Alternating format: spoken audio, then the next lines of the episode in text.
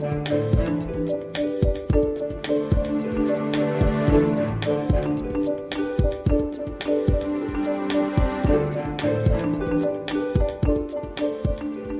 Bodziuk, dzień dobry. To jest program Szczerze o Pieniądzach. W studiu gość, profesor Alojzy Nowak, rektor Uniwersytetu Warszawskiego. Dzień dobry, panie profesorze. Dzień dobry. Porozmawiamy sobie o biznesie i nauce. Kiedyś usłyszałem takie stwierdzenie, że nie ma biznesu bez nauki i nauki bez biznesu. Podpisałby się pan pod tym? Tak, jak najbardziej. Przy czym trzeba też rozróżnić, o której części nauki mówimy. Nauka wprawdzie jest jedna, ale mamy tak zwaną część teoretyczną i część aplikacyjną. I powiedziałbym tak, że ta część teoretyczna, która właściwie tworzy kompozycję, e, czy to współczesnego świata, czy to nauki, myślę tutaj o matematyce teoretycznej, o fizyce teoretycznej, ale także być może psychologii, a nawet socjologii i filozofii, ta część właściwie mogłaby się rozwijać bez tej części empirycznej, ale myślę w, tych, w tej części aplikacyjnej raczej trudno byłoby się rozwijać i tu także możemy myśleć o powiedzmy ekonomii czy zarządzaniu, ale także prawie, e, informatyce i te dziedziny i te dyscypliny właściwie bez siebie nie mogą funkcjonować. Można powiedzieć, że dobra praktyka jest także dobrą nauką i dobra nauka także może być dobrą praktyką. Panie profesorze, a nie sądzi pan, że e, my trochę w Polsce nie dostrzegamy jeszcze tego, jak ściśle powiązana jest nauka e, z biznesem i jak powinna ze sobą współpracować, bo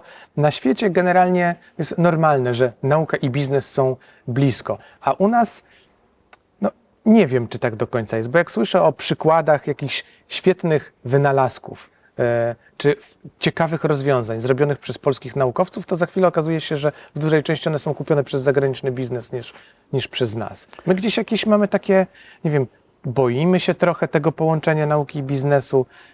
Nie potrafię tego zrozumieć. Rzeczywiście tak jest, panie redaktorze. Myślę, że uwarunkowania są e, historyczne, bo w przeszłości, w tak zwanym czasie minionym, czy w okresie socjalizmu realnego, e, praktyka bardzo mocno odbiegała od tego, co uprawiało się w uczelniach polskich, czy to w politechnikach, czy to e, w uniwersytetach. I rzeczywiście w szczególności dotyczy to nauk społecznych i być może nauk nawet humanistycznych. E, Przyrodniczych może troszeczkę mniej. I można powiedzieć, że przez bardzo długi okres mieliśmy małe zaufanie do siebie. To znaczy biznes funkcjonujący w Polsce nie miał zaufania do nauki, a nauka, czy naukowcy, czy osoby pracujące na uczelniach nie miały dużego zaufania do biznesu.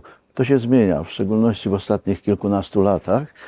E, Przyczyny są różne. Po pierwsze, obserwacje tego, co dzieje się na świecie. Ludzie podróżują coraz więcej. Podróżują nie tylko naukowcy, ale podróżują także osoby zajmujące się biznesem.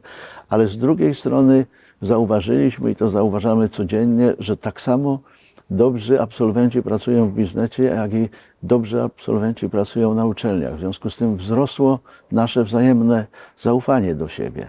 Powiedziałbym także, że środowisko się zmienia. Studenci, studenci, studentki, doktoranci, doktorantki wymuszają w pewnym sensie takich związków silniejszych pomiędzy nauką a biznesem. Chcą odbywać staże, chcą odbywać praktyki w biznesie, a także to, co zauważyłem, bo poza tym, że jestem rektorem, to wciąż jeszcze uczę, a wcześniej uczyłem czy wykładałem bardzo wiele. Bardzo sobie cenili, jeśli ktoś poza teoretycznymi przykładami, takimi oprowac- opro- opracowaniami wyjętymi prosto z literatury przedmiotu, pokazywał, jak to funkcjonuje w rzeczywistości. I to dotyczy zarówno e, dziedzin empirycznych, jak i społecznych i humanistycznych. W związku z tym ten świat jest zupełnie inny dzisiaj niż jeszcze był 10, a nie mówiąc 20 lat temu. Panie profesorze, ale ja cały czas mam jeszcze wrażenie, ja wiem, że to się zmienia, może zmienia się powoli, ale mam takie wrażenie, że y, takie wrażenie, tylko nie wiem, kto czego się boi. Czy uczelnie boją się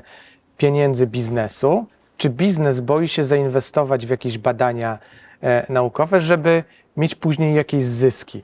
My jakoś tak podchodzimy do tego jak do jeża, jeżeli myślimy, że e, zainwestujemy, a potem będziemy mieli z tego zyski. Jak to w ogóle, czy to nie powinno być jakieś takie no, charytatywne, na uczelnię to tylko dawać, a nie potem wyciągać pieniądze. Takie takie mam odczucie. Ja bym powiedział tak, to jest różnie na różnych uczelniach i różnie w różnych miejscach. Ja sam doświadczam takiego pewnego rozdwojenia, bo z jednej strony oczekiwałoby się, żeby rektor przyciągał jak najwięcej biznesu, środków finansowych, środków pieniężnych na uczelnię, a, Ja bym na to stawiał. a z drugiej strony czasami e, można przeczytać, czy czasami moi krytycy mówią tak, no po co on tak mocno bardzo i tak bardzo angażuje się w biznes. Powinien jednak rozdzielać wyraźnie zarządzanie uczelnią od kontaktów z biznesem. I powiedziałbym tak, odpowiadając bardziej szczegółowo na pytanie, które pan redaktor zadał. E, To są dwie perspektywy, bo jedne dyscypliny można uprawiać, a właściwie powinno się uprawiać głównie za środki pochodzące z budżetu, nie wiązać w ogóle e, z biznesem, a to dlatego, że czasami może się tak zdarzyć w skrajnych przypadkach, że biznes będzie oczekiwał pewnych rozwiązań, pewnych podpowiedzi. Nauka natomiast z definicji nie zawsze musi odpowiadać na zapotrzebowanie takie bieżące. E, Taką powinnością nauki jest dążenie do prawdy, do odkrywania prawdy. A odkrywanie prawdy nie zawsze może pokrywać się z tym, czego oczekujemy na co dzień. W związku z tym powiedziałbym tak, że oba podejścia powinny być akceptowane. Czyli takie, które, e, z którego wynika, że budżet odgrywa zasadniczą rolę i badania prowadzi się po prostu dla, dla badań, jak to Amerykanie mówią, just in case, że wyniki kiedyś z tych badań będą użyteczne. No, ale Bo- Amerykanie chyba są tutaj idealnym przykładem połączenia nauki i biznesu. To jest prawda. Bo oni dominują po prostu we wszystkich nowoczesnych To jest, to jest prawda. Z drugiej strony natomiast widzą bardzo mocną, mocną potrzebę do zaangażowania także biznesu w popieranie badań naukowych. Zresztą trzeba powiedzieć tak, że w Ameryce mniej więcej od 30, może nawet od 35 lat nauka rozwija się w koncernach. Koncerny tworzą zakłady badawcze, tworzą instytuty badawcze, gdzie nauka jest rozwijana na bardzo wysokim poziomie. Tym niemniej jednak te same koncerny, gdzie rozwijana jest nauka głównie jednak aplikacyjna, potrzebna do rozwiązywania pewnych bieżących problemów, korzystają także z badań najlepszych amerykańskich uniwersytetów.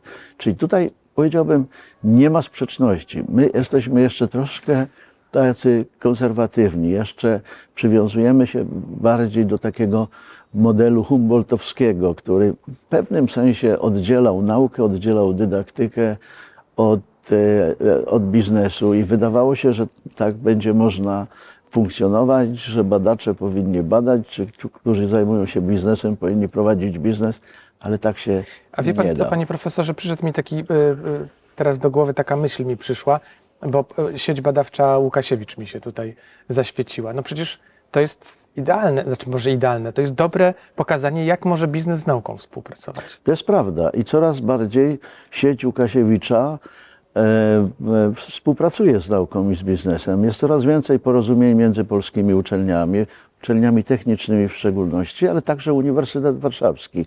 My także już współpracujemy, może jeszcze nie na taką skalę, na jaką powinniśmy współpracować, ale coraz bardziej się otwieramy, coraz częściej zapraszamy biznes i sieć Łukasiewicza, ale także inny biznes do współpracy e, z Uniwersytetem Warszawskim. Muszę powiedzieć, że kilka tych prominentnych, najbardziej prominentnych firm, które e, są na rynku polskim, współpracują z Uniwersytetem Warszawskim, zarówno spółki Skarbu Państwa, jak i biznes prywatny. Myślę tutaj o e, panu Sołowowie, ale to, co mnie także bardzo cieszy, to Fundacja Billa Gatesa ostatnio zainwestowała pewne środki w badania prowadzone na Uniwersytecie Warszawskim, czyli przełamujemy tę, e, tę barierę i przełamujemy te takie, e, powiedziałbym, tradycyjne zależności, które, albo niezależności, które wynikały z przeszłości. Więc tutaj jest duży postęp. Panie profesorze, a gdyby pan miał, ja nie wiem, czy to się da tak pstryk i już odpowiedzieć na to pytanie, ale gdyby pan miał opisać, czy powiedzieć, jak mógłby wyglądać w Polsce taki idealny model współpracy biznesu z nauką, jak to powinno się kształtować, jakie etapy powinny tego być, w którym miejscu my jesteśmy, to, to jak to powinno? Ja nie wiem, czy taki model w rzeczywistości istnieje. To Przypuszczam, inaczej że zapytam, jak my powinniśmy się otworzyć na współpracę biznesu i nauki? Bo, bo musimy, jeżeli chcemy gonić te kraje najbardziej rozwinięte, nasza gospodarka ma być innowacyjna, no to biznes bez nauki nic nie zrobi. to jest prawda. My się otwieramy. My, to znaczy nie tylko Uniwersytet Warszawski, ale także inne polskie uczelnie. I to otwarcie jest takie dwustronne, bym powiedział. Z jednej strony prowadzone są studia podyplomowe, bo już nie mówię nawet o studiach magisterskich, ale studia podyplomowe na zlecenie poszczególnych firm, poszczególnego biznesu, gdzie przygotowuje się pracowników firmy do rozwiązywania takich problemów e, codziennych. Z drugiej strony proszę pamiętać, że od kilku lat mamy coś takiego na uczelniach jak e, e, doktorat e, praktyczny, o tak bym powiedział. I te doktoraty praktyczne powstają. One nie powstają być może w takiej skali, w jakiej powinny powstawać, ale dość duża liczba ich już w ostatnim okresie powstała i one też rozwiązują, czy raczej y, doktoranci prowadzący łącznie z promotorami rozwiązują takie problemy bieżące, które są e, potrzebne e, firmie. Firmy e, także finansują pewne badania, które, e, po których oczekują na przykład rozwiązania pewnych problemów, jak na przykład krystalografii, jak na przykład fizyka kwantowa, jak na przykład, która może być wykorzystana w różny sposób i także e, w służbie zdrowia, jak na przykład kwestie związane z wodorem, więc powiedziałbym, że to się dzieje. Nie wiem, czy powinniśmy, my, powinniśmy być cierpliwi, czy być może powinno się to rozwijać szybciej. Sądzę, że szybciej, ale z drugiej strony, gdyby mogło rozwijać się szybciej, to by się rozwijało. My do tego dojrzewamy. Powiedziałbym, że jeszcze ważne są regulacje prawne. Właściwie polskie firmy do końca nie wiedzą, jak się zachowywać do jakiej kwoty, do jakiego procenta mogą finansować e, badania naukowe. Proszę też pamiętać, panie redaktorze, jeszcze o jednej rzeczy, że badania naukowe wiążą się z dużym ryzykiem. To ryzyko wynika z, niejako z natury, to znaczy wynik w badaniach naukowych nigdy nie jest znany do końca. Nigdy nie jest, nie jest się pewnym, czy w rezultacie prowadzonych badań osiągnie się zakładany rezultat i zakładany wynik.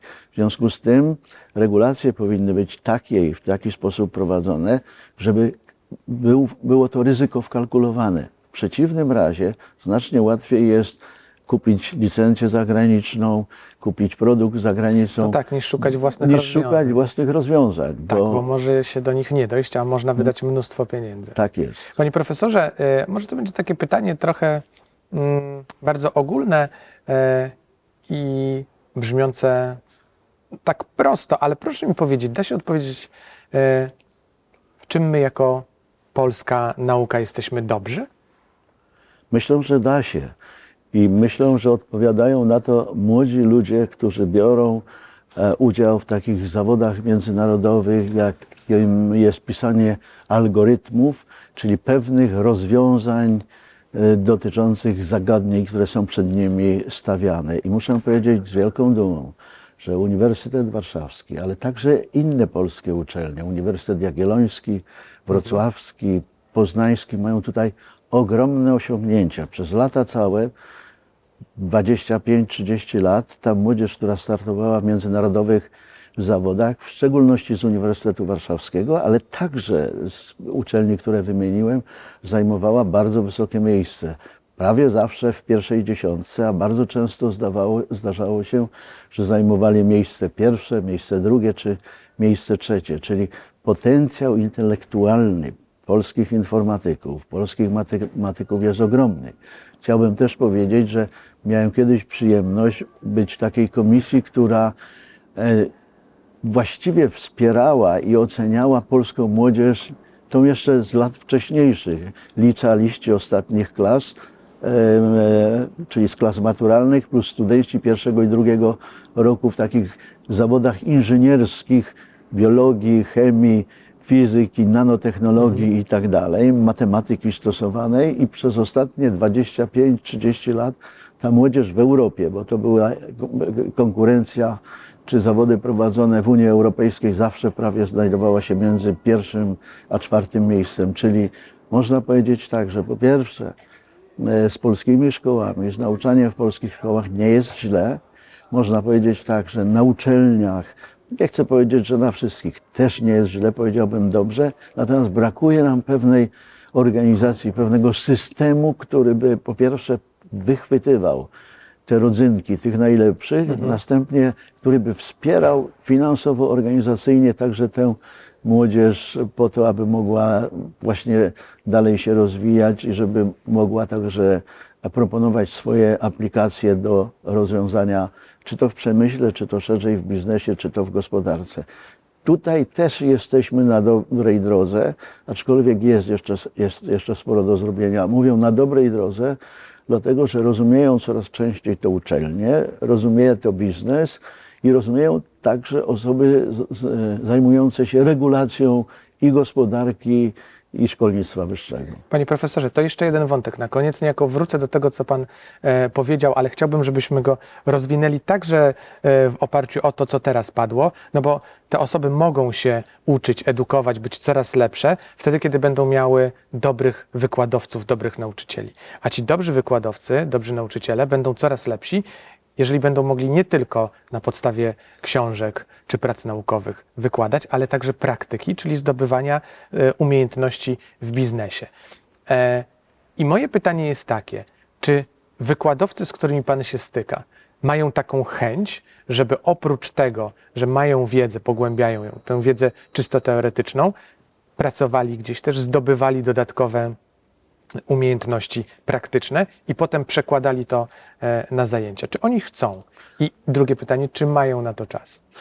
Pytanie jest e, ciekawe i interesujące i powiedziałbym tak, e, coraz więcej nauczycieli akademickich chce właśnie funkcjonować w taki sposób. Przy czym trzeba też powiedzieć, że w szczególności dyscypliny uniwersyteckie, ale nie tylko uniwersyteckie, są niejednorodne, są różnorodne. I część środowiska akademickiego po prostu musi funkcjonować w takim świecie. To znaczy presja e, i zawodowa, i poznawcza, ale także finansowa, ale także oczekiwania studentów i doktorantów są tak duże, że właściwie nie ma, in, nie ma innego wyjścia. Co ciekawe także, myślę, że coraz młodsze pokolenie nauczycieli akademickich coraz bardziej zdaje sobie z tego sprawę. To są już osoby, które mają duże obycie międzynarodowe. Okres transformacji jest okresem już ponad 30-letnim. My wysłaliśmy kilkasetek tysięcy młodych ludzi na studia za granicą, czy to semestralne, czy to dwusemestralne, czy takie studia, żeby zdobyć tam dyplom dwuletnie albo trzyletnie, albo napisać doktoraty spora część tych osób pracuje z jednej strony w uczelniach, a inna duża grupa pracuje w biznesie. I oni rozumieją, że nauka nie może żyć bez biznesu, a biznes nie może żyć e, bez nauki. Czy mają czas? I tak i nie. Nauczyciele akademicy są dość obciążeni. Praca dydaktyczna zajmuje im sporo. Młodzież przychodzi coraz bardziej wymagająca. Czasami e, w związku z tym czasem e, nie jest tak łatwo, bo to nie jest tak, że wszędzie wszystko jest w znakomity sposób zorganizowane. Oni chcąc się rozwijać też muszą dotrzeć do bibliotek. Nie wszystko jest jeszcze online, aczkolwiek i tu sytuacja się zmienia i tu sytuacja jest też korzystna. Więc gdyby pan redaktor mnie zapytał, jak sprawy będą się miały w takiej perspektywie 5, 10, 15 lat, to byłbym od optymistą. Odpowiedziałbym, że wyglądają nieźle i wyglądają optymistycznie. Współpraca międzynarodowa, kontakty ze światem międzynarodowym, udział w różnego rodzaju konsorcjach z uniwersytetami europejskimi, ale także pozaeuropejskimi, amerykańskimi, daje duże możliwości i daje szanse na to, że za właśnie te kilka, najwyżej za kilkanaście lat będziemy dobrym e, miejscem, który będzie mógł świecić pewnym przykładem, jeśli idzie o rozwój i współpracę pomiędzy biznesem a uczelniami. Dziękuję pięknie. Dziękuję Profesor bardzo. Nowak, rektor Uniwersytetu Warszawskiego. Dziękuję za udział w programie, a to był program Szczerze o Pieniądzach. Ernest Bodziuch, do zobaczenia.